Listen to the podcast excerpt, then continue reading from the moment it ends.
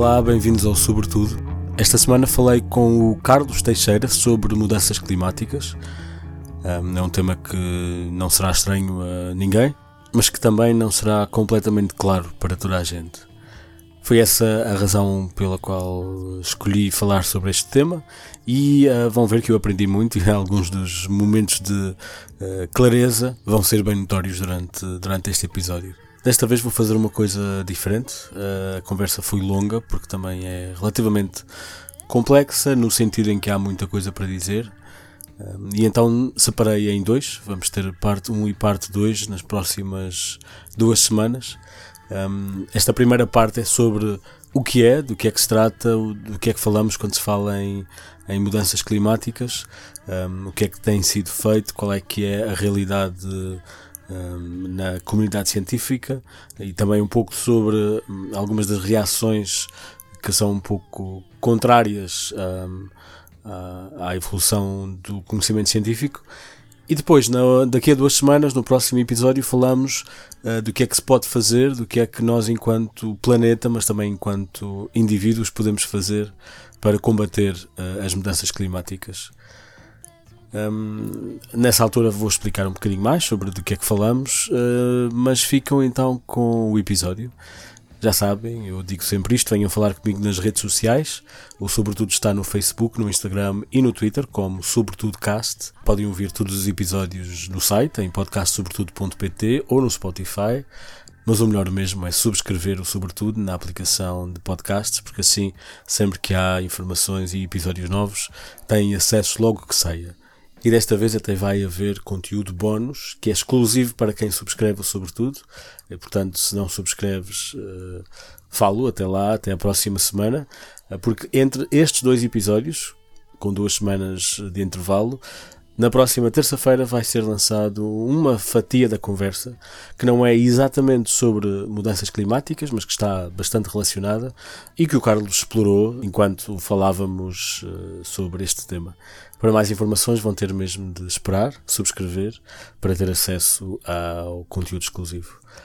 Fiquem então com o Sobretudo, que é um projeto meu, de Márcio Barcelos, e o genérico é dos Caena. Espero que gostem.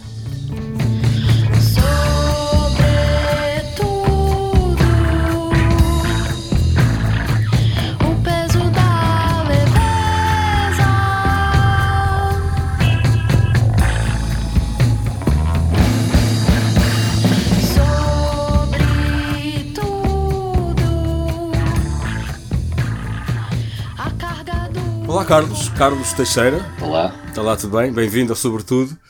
Carlos, és biólogo, uh, tens alguma experiência, Exato. trabalhas na área da diversidade, nomeadamente investigação no técnico, tens também experiência como ativista na área ambiental, a nível uhum. nacional uhum. e internacional, certo? Europeu, pelo menos. Exatamente. Um, sim, algum sim. trabalho também fora da Europa, ah, okay. no contexto da chamada União Internacional para a Conservação da Natureza, que é uma estrutura à escala mundial. Sempre na perspectiva também da sociedade civil e do envolvimento nesta uhum, questão, sem dúvida. nesta questão ambiental. Muito bem, um, este é um tema e já vamos concretizar exatamente o que é que é o tema, uh, mas é algo que eu, de que eu queria falar já há algum tempo, talvez desde o início do Sobretudo, porque é um dos grandes exemplos de algo de que falamos todos os dias ou com muita frequência e, e que depois não se compreende nem se sabe muito bem. Convidei-te para falar sobre climate change, Uh, uhum. Mas que em português, como é que se chama? Como é, qual é o termo que se usa para este acho, tema? Eu acho que o, melhor mesmo, o termo mais correto é mesmo alterações climáticas. Ok. Uh, Fala-se por vezes em aquecimento global, porque uma das dimensões dessas alterações traduz-se através desse indicador, da temperatura média global e o aumento dela, progressivo, mas as alterações climáticas são muito mais do que apenas aquecimento uh, global. Ah, ok, mas então o aquecimento é só uma parte dessas alterações climáticas, é isso? Exatamente. Portanto, as alterações climáticas têm efeitos diversos. Uh, o, o aumento da temperatura média global é apenas um dos efeitos e talvez aquele que é mais falado, uh, porque uh, as pessoas à partida compreendem o que é a temperatura, a temperatura atmosférica, e porque foi um, daquele, um dos indicadores que mais cedo uh, a comunidade científica começou a tentar trazer para a discussão pública. Mas as alterações climáticas incluem aspectos como uh, o aumento da frequência dos fenómenos climáticos extremos, por exemplo.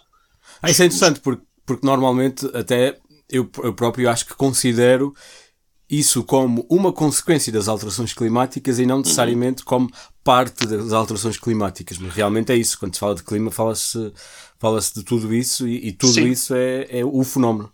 O aumento da frequência com que ocorrem secas ou cheias ou tufões uh, e a volatilidade que os faz originar uh, com uma maior frequência, essa volatilidade é uma característica do sistema, do sistema climático global e, e, portanto, as alterações climáticas passam também por isso, por um aumento da frequência destes fenómenos, mas também, por exemplo, eu, não, eu, não, eu incluo nesta questão, porque tem a mesma causa, que é o aumento da concentração de dióxido de carbono na atmosfera, eu incluo nesta, nesta questão o, a progressiva acidificação dos oceanos. Okay. Uh, portanto, a, a, o, o, pH, que é a medida que se utiliza para medir eh, o grau de acidez das águas oceânicas tem vindo a aumentar e para mim essa questão está associada diretamente à, à questão das alterações climáticas. Pronto, depois temos uma, uma, série de outros pequenos aspectos associados a isto, não é? Ou seja, eh, lá está, só para clarificar, e já vamos falar também, se calhar, da diferença entre o que é clima e o que é meteorologia, Portanto, se calhar sem pensar muito, o meu entendimento é que todos estes efeitos eram resultado do aquecimento, mas na verdade o aquecimento é, juntamente com estes efeitos, a mudança de clima de que se está a falar.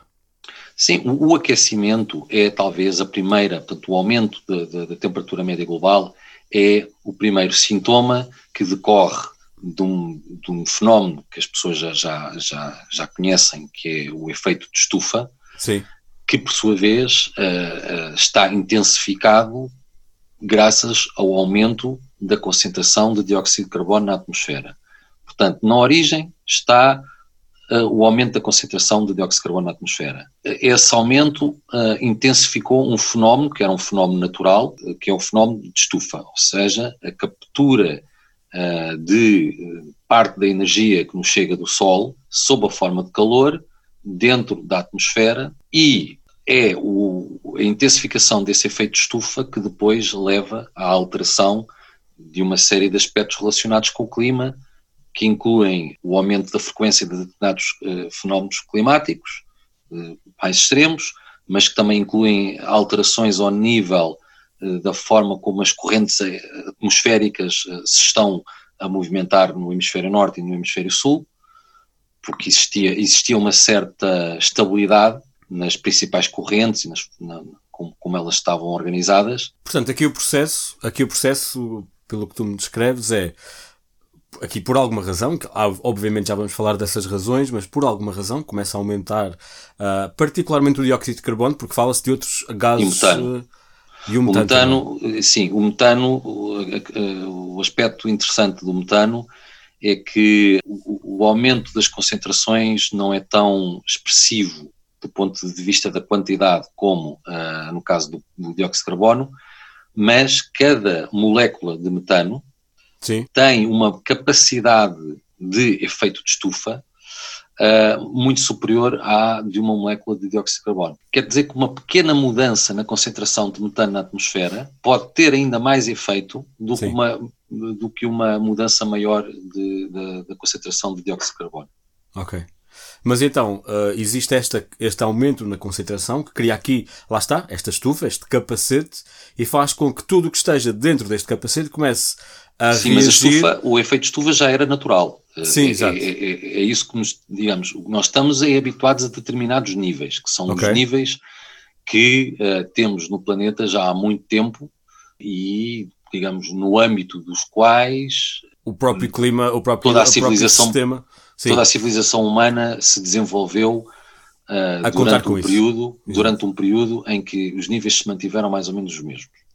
Okay. A Terra já teve, o planeta já teve uh, períodos significativamente diferentes uh, deste, deste, destes níveis, nos dois extremos. E, estamos, e quando eu digo isto, não estou apenas a referir-me àquela, àquela, àquela primeira metade, digamos assim, da, da vida deste planeta em que não existia vida biológica, Sim. estou mesmo a referir já durante os últimos 3,7 mil milhões de anos em que já tínhamos vida na Terra. Sim. Portanto, há toda uma dimensão de alterações climáticas que são naturais e que têm Pois. a ver com uh, ciclos uh, em que o nosso planeta está inserido, uh, alguns deles muito longos, têm a ver com diversas, diversas questões, desde a posição da Terra à, à movimentação dela, mas pronto, digamos que eh, o- a referência que nós estamos sempre a utilizar quando falamos de alteração Sim. é, eh, são os níveis a que nos últimos 12, 14 mil anos de construção de civilização humana, eh, eu diria mesmo mais, o Sapiens existe há cerca de 70 mil anos, eh, pronto, desde essa, desde, foi sempre, tudo, tudo decorreu sempre dentro mais ou menos destes parâmetros a que estávamos habituados, de temperatura, de concentração de CO2, de concentração de metano, etc. Um determinado efeito de estufa que permitia eh, isto que nós estávamos habituados, que era ter calotes polares, Sim. portanto, gelo nos, nos polos, zonas temperadas, nas, nas, do regiões, inter- nas, zonas, nas regiões intermédias do, do, de cada hemisfério e depois eh, nos trópicos, junto ao Equador, um, uma temperatura mais elevada e mais estável ao longo do ano. E, e, de facto, sim, as estações, tal, tal, tal qual as conhecíamos, Sim. e pronto, falamos de alteração em relação a isto, a este referencial, digamos assim. Ok, isso claramente era uma coisa que também queria falar, mas eh, depois vou- vamos desenvolver mais para o fim, quando falarmos dos, das causas e possivelmente de- de- também da discussão que vai, que vai acontecendo à volta do, do tema. Mas então, portanto, comparado com esse, digamos, esse, esse, eh, essa situação que Essa consideramos referência. normal, essa referência, houve aqui uma alteração nos últimos anos, já também já vamos falar sobre isso, um, e em que de repente começa tudo a, digamos, a Terra começa a reagir a esta nova realidade. E já agora, quando falas da intensidade uh, da- do efeito estufa, falas em solidez da estufa ou falas em tempo? mais energia. falas- Não, é que uh, o- uma maior concentração de, de- de dióxido de carbono na atmosfera e de outros gases, mas sobretudo o dióxido de carbono, Sim, permite que uma, mais calor eh, decorrente da energia que nos chega do Sol um, fique retido na atmosfera durante mais tempo, Ok. dentro da atmosfera. E, portanto, eh, em termos médios globais, porque continuamos a ter estações, portanto, continua a haver oscilações de temperatura e, e momentos do ano em que está mais frio, momentos do ano em que está mais quente, mas em termos médios vai aumentando progressivamente a temperatura, portanto, os valores, os valores médios vão aumentando progressivamente. E o, e o dióxido de carbono, vai lá, e, e os outros gases, Uhum. estão, os números estão a aumentar ou estamos mais, está mais intenso, mas eh, não, há raza, não há razão para pensar que vai continuar Não, não, não. a As, aumentar. as- as concentrações estão a aumentar e continuam. Eh, e continuam porque existe a maior parte, digamos que antes da Revolução Industrial, a concentração de dióxido de carbono na atmosfera mantinha-se relativamente estável porque eh, resultava sobretudo, digamos, as emissões que nós tínhamos eram sobretudo as emissões decorrentes de- do metabolismo dos organismos. Sim. Uh, nós, por exemplo, somos, somos mamíferos, nós também exalamos eh, dióxido de carbono. Sim, sim. Mas, no contexto daquilo que é a biosfera mundial, os níveis, digamos, a quantidade de, de- de- de- de CO2 que era capturada eh, pelo, pela- pela- pelo mundo vegetal, CO2 é o dióxido de carbono, não é? dióxido de carbono, exatamente, Sim. que era capturado eh, pelas florestas, pelas pastagens, pelas algas, pelo mundo vegetal, e aquela que era exalada eh, também pelo mundo vegetal, eh, de- mas também por muito do mundo animal, tinha um determinado equilíbrio. O desequilíbrio iniciou-se a partir do momento em que atividades industriais humanas começaram a trazer para a atmosfera, a libertar para a atmosfera eh, quantidades de, de- de CO2 de dióxido de carbono de forma progressivamente mais e mais massificada. Muito do carbono que estamos a libertar então para a atmosfera com essas atividades industriais eh, é- era carbono que estava aprovisionado eh, no subsolo Sim. sob a forma de combustíveis fósseis, Sim. carvão, petróleo, mas também, eh, já ao longo da nossa civilização, nós já tínhamos o hábito de libertar algum do carbono que estava aprovisionado uh, na matéria vegetal, não é? Quando Sim. queimávamos uh, material vegetal. Lenha, mas, etc. Né? Mas esse, apesar de tudo, pronto, era também compensado pela regeneração e crescimento das florestas. A atividade industrial é que, de facto, começou a ir buscar carbono a um estoque que estava Inativo, estável. exatamente não estava okay. na atmosfera, estava literalmente aprovisionado no, na, na, na, esfera terrestre. Sim, no, sim. No, no sol. Sim. No sol, uh, nas árvores. E, e, assim, correndo o risco de entrarmos um bocadinho demasiado na, na técnica e na ciência, porquê é que o, o, dióxido de carbono não se dissipa na atmosfera? Não, a questão é que o dióxido de carbono está em equilíbrio com outros gases, não é? Um, okay. Ele tem a sua própria estabilidade. Nós, por exemplo, somos seres que se dão bem com a, a atual combinação de gases na atmosfera. Sim. Uh, o azoto, o dióxido de carbono, etc. Uh, ah, o oxigênio, nas, nas, nas, concentração, nas concentrações em questão, são adequadas. São-nos adequadas porque nós também evoluímos já com esta atmosfera, com estes níveis. Uh, níveis mais elevados de oxigênio, por exemplo, podiam não nos ser tão favoráveis, uh, níveis mais uh, elevados de dióxido de carbono também não são, mas este, quer dizer, este, estes gases uh, coexistem na atmosfera de uma, de uma, forma estável, portanto não, não, não, tem, não, não tem necessariamente que se dissipar, uh, nem, nem recombinar de outra forma. Estamos a tirar mais do que a própria, do que esse equilíbrio permite gerir e, portanto, começa a acumular mais, é isso?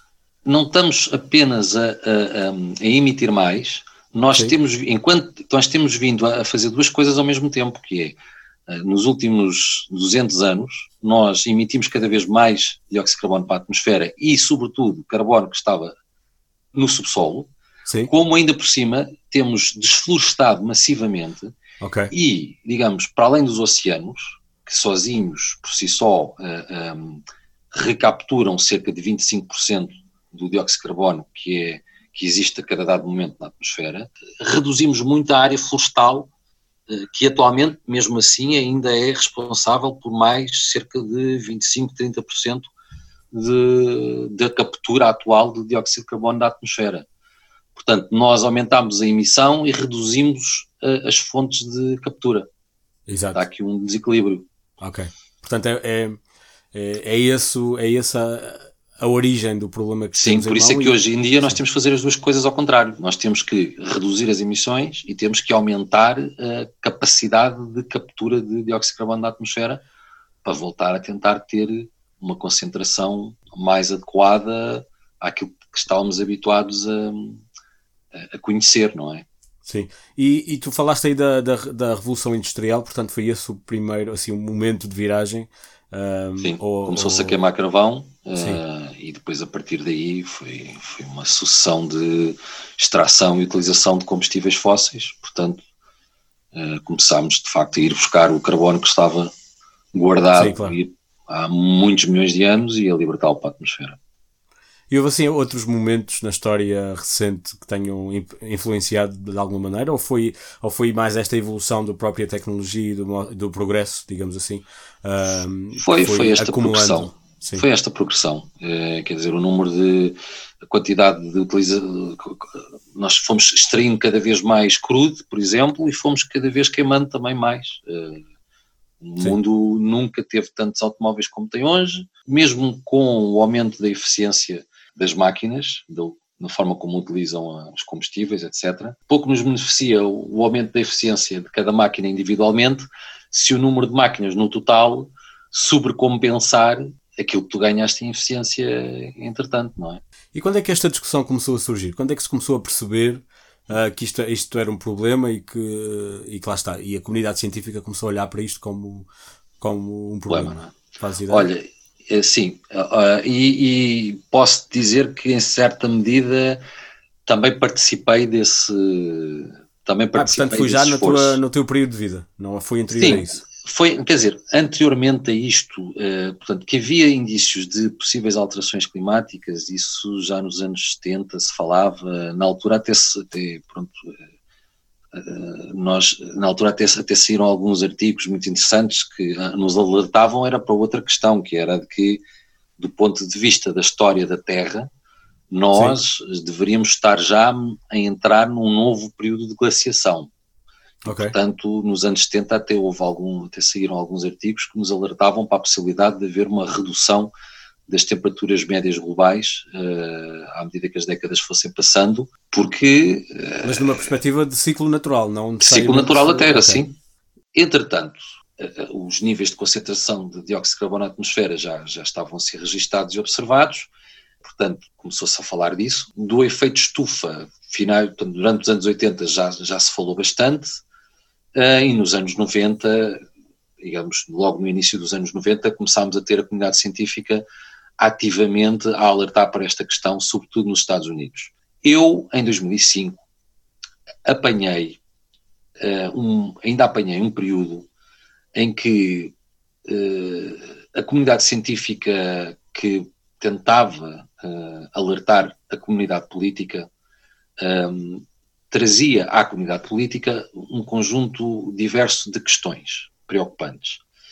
O declínio da biodiversidade, extinção das espécies, redução das populações, uh, o colapso uh, progressivo dos ecossistemas e uma delas eram as alterações climáticas uh, e o aumento, portanto, o aumento de, de, das concentrações de dióxido de carbono.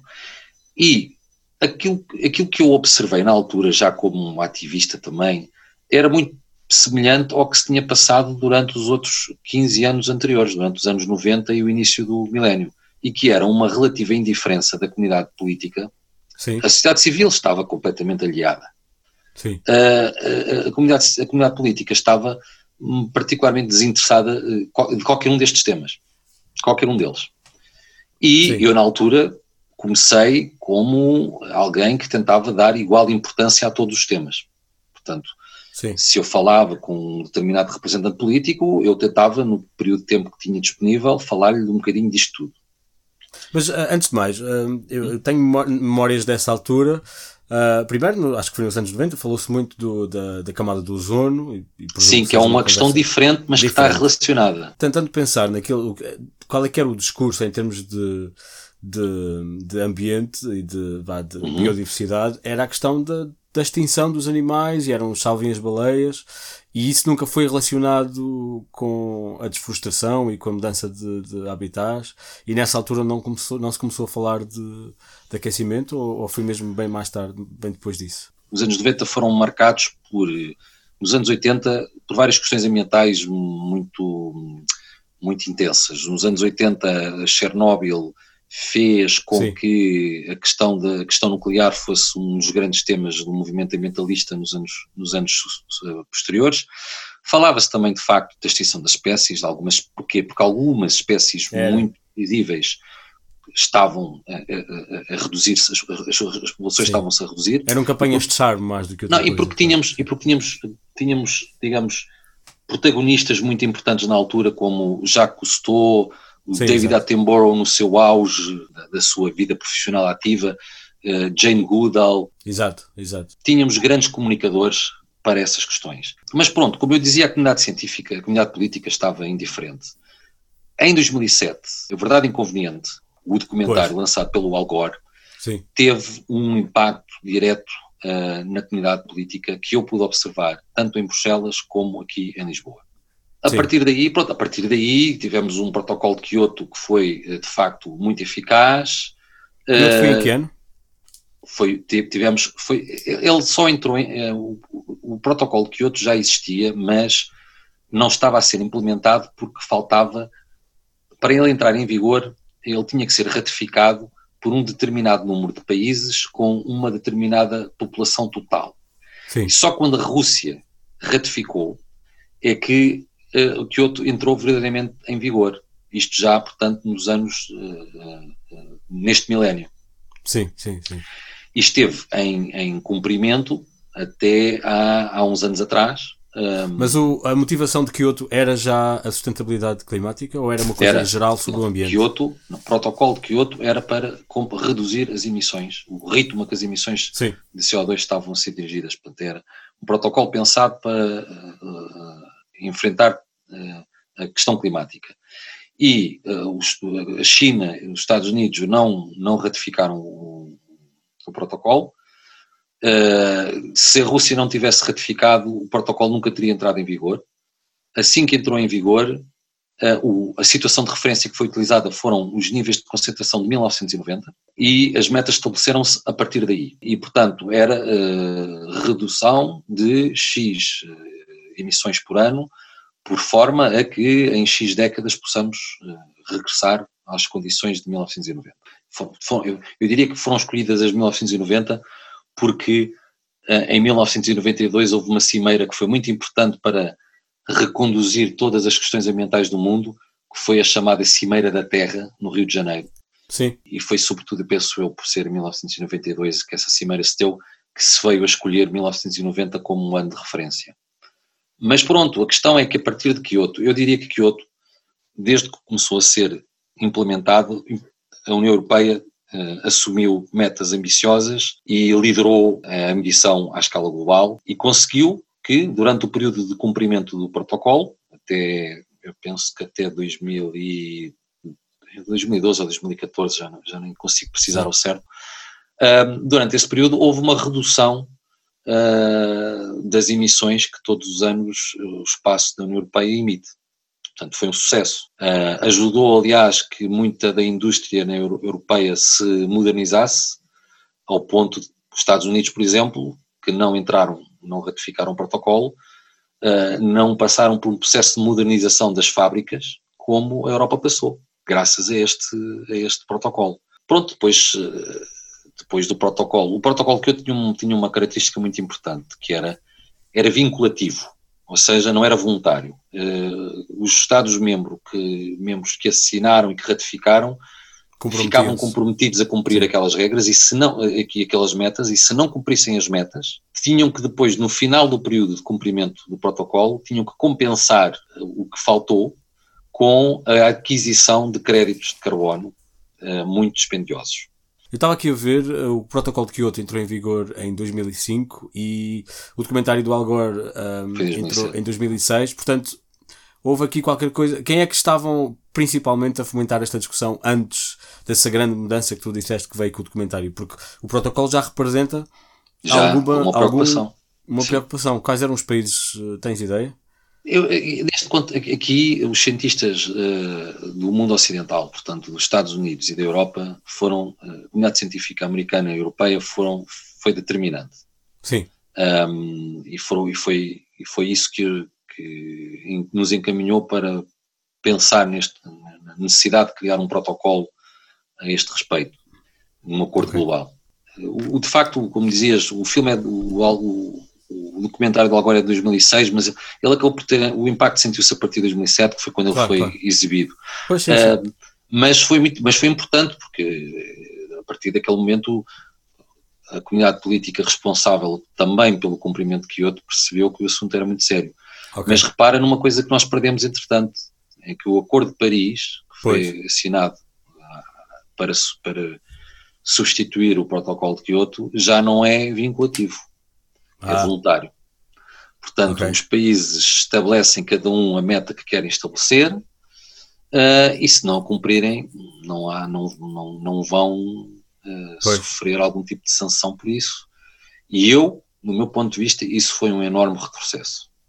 Pois, provavelmente foi para, para ser um bocado mais sexy para alguns países que não estavam a respeitar, Sim. mas seja como for, quem não estava a respeitar antes, agora também ainda menos motivação tem para respeitar, não é? Foi a única forma pela qual os Estados Unidos Sim, sentiram claro. que podiam ficar no acordo e que podiam trazer a China para o acordo, porque se os Estados Unidos não tivessem ficado no acordo, a China dificilmente ficaria. Uh, sem a China e sem os Estados Unidos, uh, isto é muito complicado. Uh, porquê? Porque, aliás, mesmo durante o período do protocolo de Kyoto, a Europa reduziu uh, as emissões, mas no contexto global uh, aumentaram. Aumentaram porque a China uh, estava a abrir novas centrais térmicas a carvão todos os dias. E a grande questão neste tema é que realmente é um problema global, portanto não. Exatamente. Não, e já vamos também falar sobre o que é que cada pessoa e cada país pode fazer, tendo em conta o, o, a, a, dimensão global disto tudo. Uhum. Uh, mas vamos ainda explorar um bocadinho mais o, o, que é, o que é que está realmente a passar. Uh, o, uh, o Acordo de Paris tem uma meta de temperatura, não é? De, de, de, sim, a, ideia é que em 2050, comparando com 1990, as temperaturas médias não aumentassem mais do que começou-se primeiro por eh, falar em 2 graus Celsius, não é? Sim, claro. Depois é uh, queria, é? o nível de ambição fez-nos falar de um, um grau e meio. Pois. Uh, mas nós temos hoje a sensação de que mesmo que os países cumprissem o Acordo de Paris, uh, é possível que os dois graus sejam ultrapassados. Uh, e, e, isto parece pouco para quem ouve falar, mas. Então, quando... mas vamos falar sobre isso. O que é que se está a passar e, e de que maneira é que se compara o, o estado atual das coisas com, vamos, lá está, falemos de 1990, ou até, ou até podemos ir mais para trás para perceber realmente qual é que é o impacto disto? Bom, eu penso que os efeitos mais imediatos das alterações climáticas têm mesmo sido o aumento da frequência de fenómenos climáticos extremos. Sim. Em, em que, por exemplo, se fizermos, se falarmos aqui de Portugal, a comunidade científica em Portugal trabalhou em cenários uh, muito interessantes. Foram dois, foi, foi um projeto em particular, o projeto CIAM, o CIAM 1 e o CIAM 2, que prepararam os cenários uh, para o século XXI daquilo que aconteceria em Portugal se uh, os níveis de concentração de CO2 continuassem a aumentar ou se viéssemos a reduzir, etc. E aquilo que se prevê era que se tudo continuasse como, como, como estava, em Portugal, por exemplo, uh, o que se esperaria eram, eram verões mais prolongados e, e mais intensos, Sim. com temperaturas recorde ano a ano cada vez mais altas, com, e com um, nós, nós sabemos que durante o verão há períodos, às vezes, um bocado mais quentes e períodos menos quentes. Eh, o aumento da frequência de períodos de seca eh, com temperaturas muito altas e cada vez mais longos eh, era aquilo que se esperava. No inverno, um bocadinho o contrário. Precipitação muito intensa nos locais onde já acontecia, precipitação em locais onde antes não acontecia, uhum. uh, portanto, alguma volatilidade nesse aspecto e ocorrência de cheias com maior frequência uh, e com maior intensidade. Mas e de onde é que vêm essas, de onde é que vêm essas alterações? Qual é a razão para essas alterações? Nós estamos a falar de uma situação um... em que a Terra está a entrar num registro de caos a reagir à, à, à, realidade?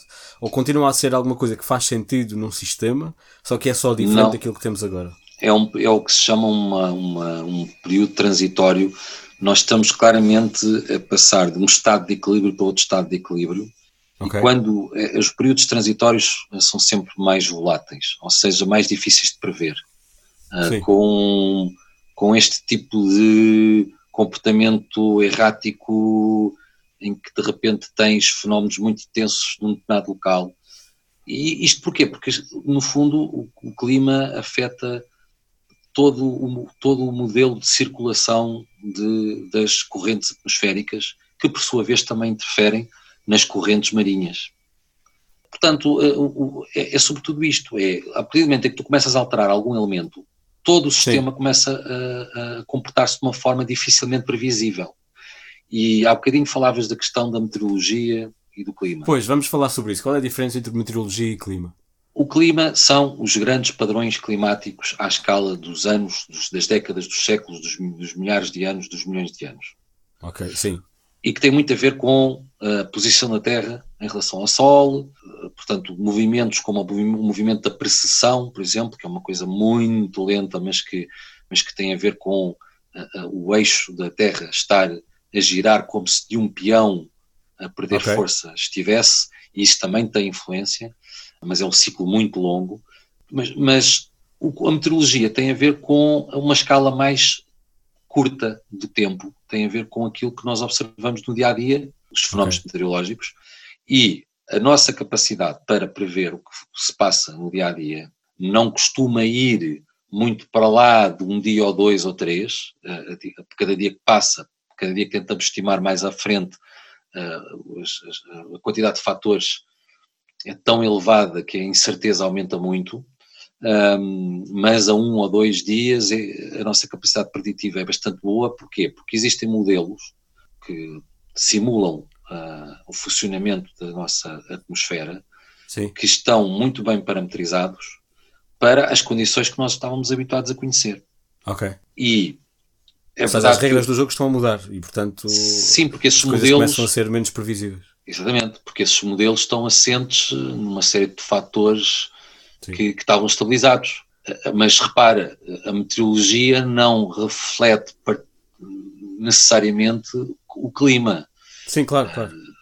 Por isso é que é perfeitamente possível estarmos a falar de um aumento médio da temperatura global de ano a ano, década a década, mas dentro de cada década e dentro de cada ano continuas a ter, mesmo assim, períodos mais frios e períodos mais quentes.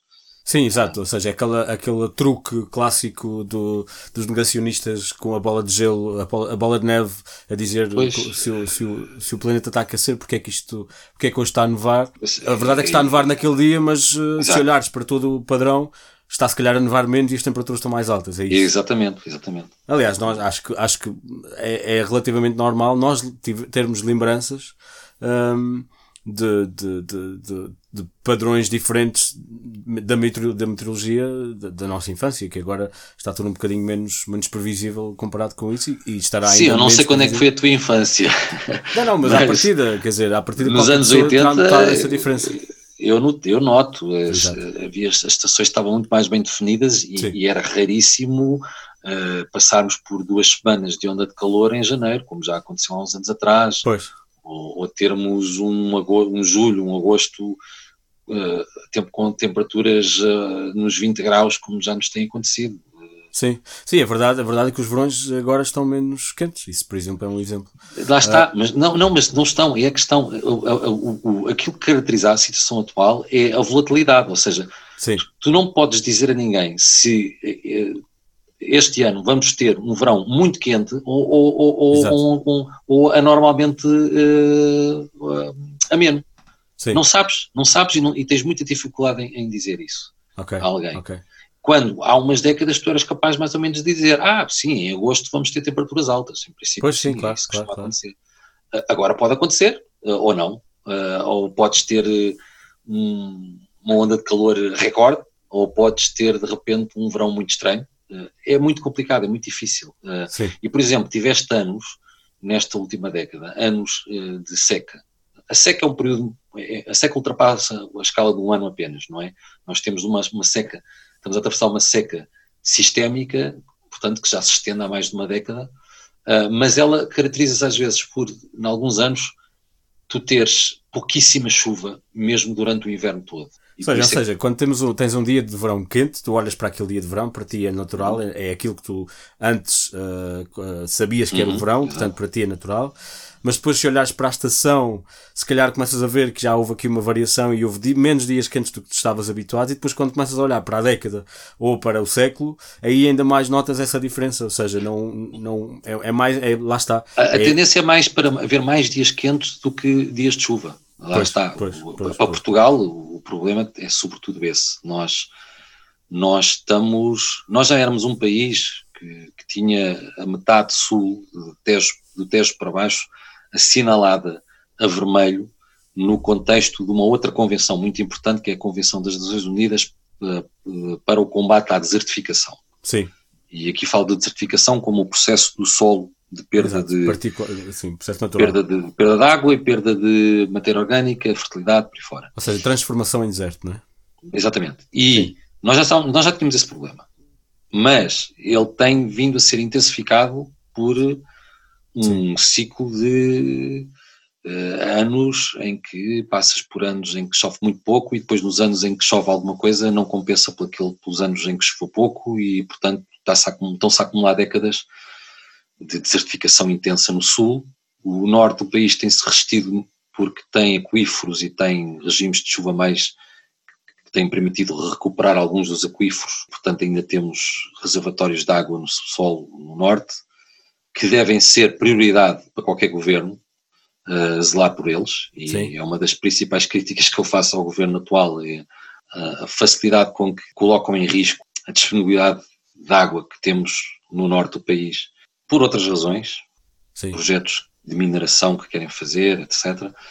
Um, mas nós devíamos estar a zelar pela pouca água que temos, até porque somos um país que tem rios internacionais cuja fonte está em Espanha, sobretudo, uh, e, e, em Espanha as questões são idênticas e eles estão a fazer transvases dos rios e estão a não cumprir com a Convenção da Albufeira, que é a convenção que Portugal negociou com a Espanha para tentar manter um determinado caudal. Uhum. Portanto, nós vamos ter problemas de água e já estamos a tê-los, mas vamos ter ainda mais. E, e isto é um sintoma, um dos sintomas que os portugueses se vão habituar a ver cada vez mais associados às alterações climáticas. Desertificação, escassez de água, e, e, digamos, isto depois vai ter também um impacto na produtividade agrícola nacional. Claro. Nós ainda não falámos de, de, uma coisa que costuma ser até usada muito como símbolo desta discussão, que é o nível do mar. Uhum, um, o nível das águas do mar, sim. Exato. Ou seja, estamos a falar do, do nível numa dimensão global, não é?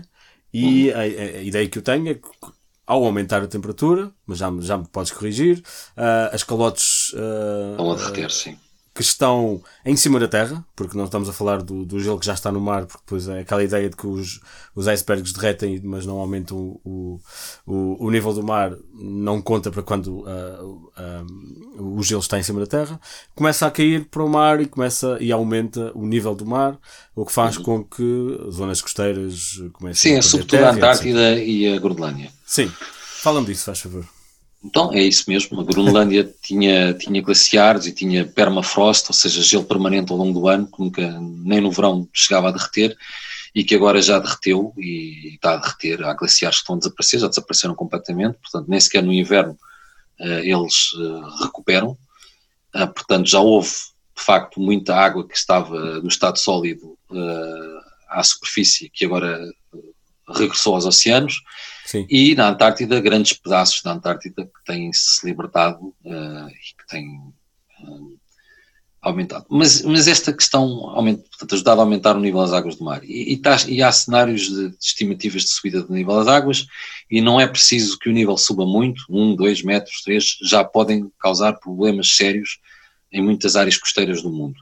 Mas eu não estou tão preocupado com a subida das águas do mar como estou preocupado com uh, a redução drástica da chuva, uh, da precipitação. Sobre o clima, sobre as mudanças climáticas, uh, é bastante visível, ou, na verdade é cada vez menos, na minha opinião, mas ainda costuma, continua a haver algumas pessoas, alguns movimentos que tentam negar ou que isto acontece, ou que isto é, um, está a ser criado uhum. pela ação humana. Uhum. Um, e tu sendo cientista, tu sendo pessoa que tem acompanhado este, este, esta discussão, um, uhum. eu pedia-te que nos desses a nós, pessoas que querem defender uh, que isto realmente está a acontecer e é importante, argumentos uh, para, para calar estas pessoas de uma vez por todas. Ok, olha, é interessante tu estares a, a, fazer essa questão, porque eu há uns anos atrás uh, fui precisamente convidado pela comunidade cética de Portugal para, uh, numa conferência organizada por, uh, por essa comunidade no Porto, endereçar precisamente a questão da, do negacionismo climático. Sim. O negacionismo climático, primeiro que tudo, vale a pena dizer que tem muito mais presença no, na América do Norte, nos Estados sim, Unidos, sim Sim. Do que na Europa. Okay. E, e tem muito mais presença aí, uh, e quando eu digo presença, refiro-me, por exemplo, ao número de artigos de jornal está, que sim. aborda eh, não apenas uh, a, a posição da esmagadora maioria dos cientistas, mas também a posição dos negacionistas, uh, digamos, o número e a frequência de artigos que saem nos jornais foi sempre que, que, também incluía o negacionismo, foi sempre muito superior nos Estados Unidos do que na Europa. E essas razões são históricas. São históricas porquê? Porque os negacionistas uh, nos Estados Unidos, uh, os personagens são sobretudo protagonistas à escala individual.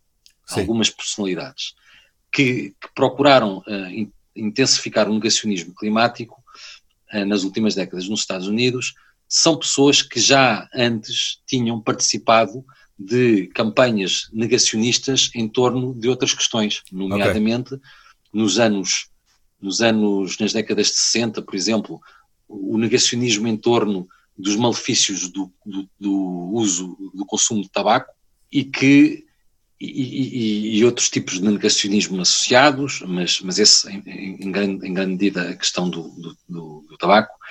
E, e, se tu fores a ver a história destas pessoas, a razão pela qual eles tendem, uh, tenderam para ao longo das últimas décadas uh, se assumirem como negacionistas, primeiro, por exemplo, da questão do tabaco e depois então do clima, tem a ver com o facto de eles associarem as campanhas de esclarecimento em torno, por exemplo, dos malefícios do tabaco e mais tarde de, da existência de alterações climáticas de origem humana, associam essas campanhas, esse esforço, a uma corrente política mais liberal.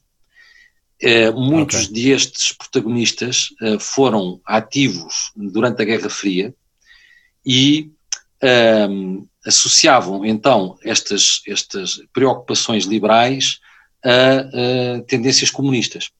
Liberal no sentido americano da coisa, não é? No Portanto, sentido, uh, no sentido uh, sim, americano, mas agora estamos mesmo a falar de liberal no sentido de uh, dar, dar importância ao iluminismo, ao conhecimento científico, ao pensamento e ao método científico, etc.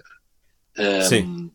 E, e, de facto, eles eles associavam, e que tem muito a ver com direitos individuais das pessoas, portanto, o direito de saber, de conhecer, de, de, de, e depois de teres o próprio Estado a considerar que aquilo é um problema coletivo e a ter que agir de forma coletiva.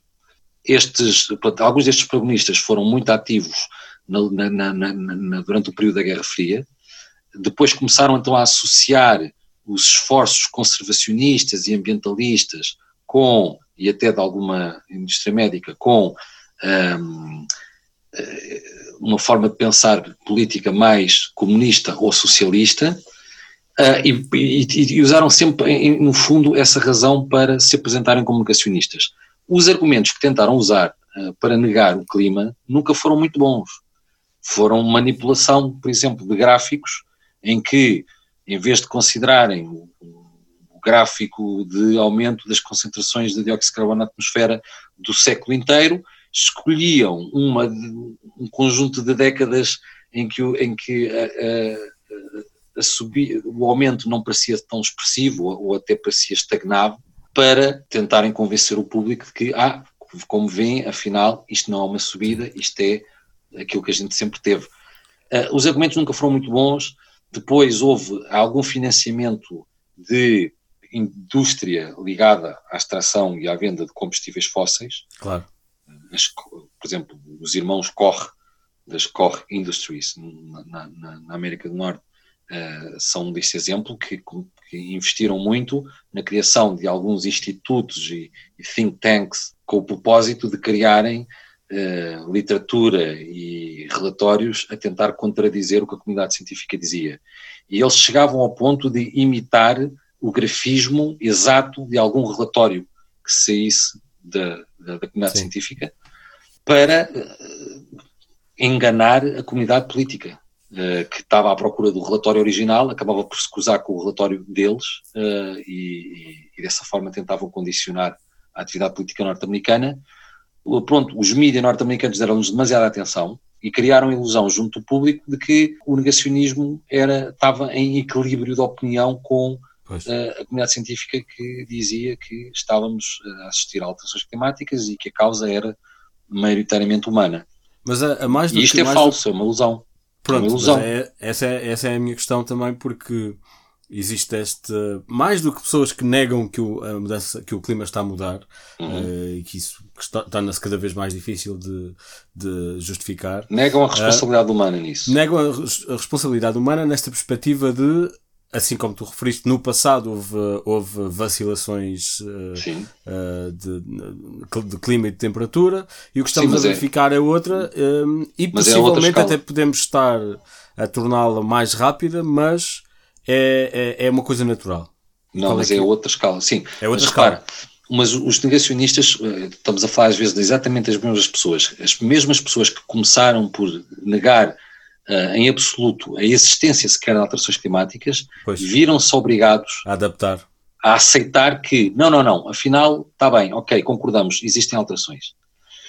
Depois, então, uh, assumiram uma estratégia nova que foi: ah, bom, há alterações, mas elas não se devem ao aumento de, de, de, dióxido de carbono na atmosfera. Devem-se ao ciclo de, de 11 anos, que, que, que o, uh, ao ciclo solar de 11 anos. De facto, o Sol tem um ciclo Portanto, isso é, isso é pura invenção e estratégia. Pronto, exatamente. Aí estavam a tentar substituir uh, uh, o aumento da, da, concentração de dióxido de carbono na atmosfera como causa, por outra, de origem Sim. natural. Mas depois passaram ainda para uma terceira estratégia, quando tiveram que aceitar que era de facto o dióxido de carbono na atmosfera, o aumento de, de metano, etc., que estavam a, causar um efeito de estufa intensificado, passaram então para a terceira estratégia que é, bom, mas este aumento não se deve à atividade humana. Pois. Este é o mais fácil de desmontar, porque eh, digamos, se eh, é precisamente o facto da matéria, da matéria vegetal eh, de muitas das nossas florestas terem, terem desaparecido e eram precisamente elas que faziam, em média, um, ajudavam a previsionar carbono da atmosfera na, no seu material lenhoso, se, se de facto as, as, florestas em muito decresceram no, no planeta e em muitas regiões, eh, não havia razão absolutamente nenhuma para se falarmos de, de um aumento de, de, de, dióxido de carbono na atmosfera por uh, razões que não fossem a atividade humana, em que é óbvia a emissão. Portanto, e, e, e, aquele mito de que, que eles, esses, esses atores também uh, querem uh, fazer passar de que não existe um consenso na comunidade científica sobre. Exato, é um mito. É um mito. É, uma, é, um, é, um, é uma foi uma ilusão que, que, que aconteceu sobretudo na, na, nos Estados Unidos, porque Sim. a imprensa caiu no erro de dar igual tempo de antena, digamos assim, quer à comunidade científica, quer àquela minoria absurda que nem sequer pertencia à comunidade científica. Atenção, nós não estamos a falar de cientistas. Sim. Ah, estes protagonistas que, que deram início a estes movimentos negacionistas não eram investigadores. Um, Pelo menos não eram investigadores independentes, não é? Não, mas nem sequer eram, nem chegavam a ser investigadores. Uh, muitos deles tinham, tinham outras, outro tipo de profissões, uh, não, não tinham, não, não eram, não faziam parte da comunidade científica. E, e mas a, a, a, imprensa, os, os mídia deram igual tempo de antena e isso criou a ilusão de que havia opiniões contrastantes às quais valia a pena dar o mesmo, o mesmo grau de atenção. A Europa, os mídia aqui na Europa, sobretudo os não anglo-saxónicos, porque na Inglaterra também se tendeu um bocadinho para aí. Sim. Mas no resto da Europa uh, deu-se muito mais atenção à comunidade científica do que a negacionistas. Agora, é verdade que também, pronto, também existem de facto alguns cientistas que têm, nos mostram alguns indicadores muito interessantes, que por vezes nos mostram que muito mais do que, muito mais perigoso do que o impacto do clima uh, na nossa atividade são as alterações aos usos do solo que nós estamos a dar, que intensificam os efeitos de, de, das alterações climáticas.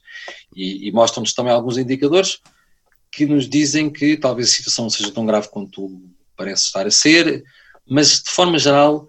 Esse, Ou seja, é uma discussão que já número, acontece dentro da. Sim, mas o número, o número é muito mais pequeno. O que acontece é que, e isto é aquilo que eu aconselho as pessoas a usarem como argumento, a maior parte da comunidade científica compreendeu que, que se estava a criar um consenso de que, de que existiam alterações climáticas em curso, de que a causa principal era o aumento das emissões de determinados gases e que a origem era sobretudo humana, mas este consenso não foi decretado por ninguém. Sim. Foi um consenso que se foi criando de forma independente por muitos cientistas a trabalhar em muitas áreas diferentes e em muitos sítios diferentes do mundo. E quando eu digo áreas diferentes, é, é, é, que não existe apenas uma, um tipo de prova ou de, ou de evidência de que isto está a acontecer. Existem muitos indícios muito diferentes. Pois. Claro que existem emissões, medições diretas dos gases na atmosfera. Existem. Mas também existem alterações ao nível. Portanto, quando nós comparamos estas as concentrações. Quando, olha, a acidificação dos oceanos Sim. é mais uma evidência clara, um indicador e foram naturalmente pessoas que estavam a trabalhar com os oceanos que repararam isto, nem sequer foram climatologistas, foram, foram biólogos ou geólogos. Uh, a comparação, de, quando olhamos para o registro fóssil e comparamos, existe uma ciência que é a palinologia, que estuda os pólenes das, das, das, das espécies vegetais, uh, consegue verificar características da concentração atmosférica uh, e do clima que se, que se fazia sentir nos no tempo em que aqueles pólenes foram emitidos. E tu tens, na Antártida, por exemplo, tu consegues extrair gelo uh, e consegues estudar as várias camadas do gelo e encontrar lá congelado pólenes de épocas, de eras muito diferentes da Terra. Mas pronto, o que eu queria dizer era que o que aconteceu foi que biólogos, geólogos, pessoas que estudam o clima, enfim, bioquímicos, uma comunidade muito diversa começou Chegaram a, essa conclusão a encontrar peças diferentes. Okay. Sim, começaram a encontrar peças diferentes. E sem agenda, não é? Exatamente, sem agenda. Começaram, uhum. começaram a encaixar as peças e começou-se a tornar claro um, este, este cenário. Este, este, e, então, e o que, é que, o que é que é preciso fazer? O que é que é preciso fazer? E se calhar ficamos por aqui. Uh, volto na próxima semana com o conteúdo exclusivo. Daqui a duas semanas com a segunda parte desta conversa. Aproveito também para lembrar se ainda não apoiam o Sobretudo no Patreon, no Clube Amigos do Sobretudo. Uh, podem encontrar toda a informação de como apoiar e até de diversas maneiras em podcastsobretudo.pt barra apoiar, mas também podem ir diretamente ao patreon.com barra sobretudocast. Espero que tenham gostado e que tenham ficado com vontade e curiosidade para a segunda parte, porque aí vamos então encontrar as soluções. Fico à espera que me venham dar um abraço no Twitter, no Facebook ou no Instagram e ouvimos-nos então para a semana. Tchau!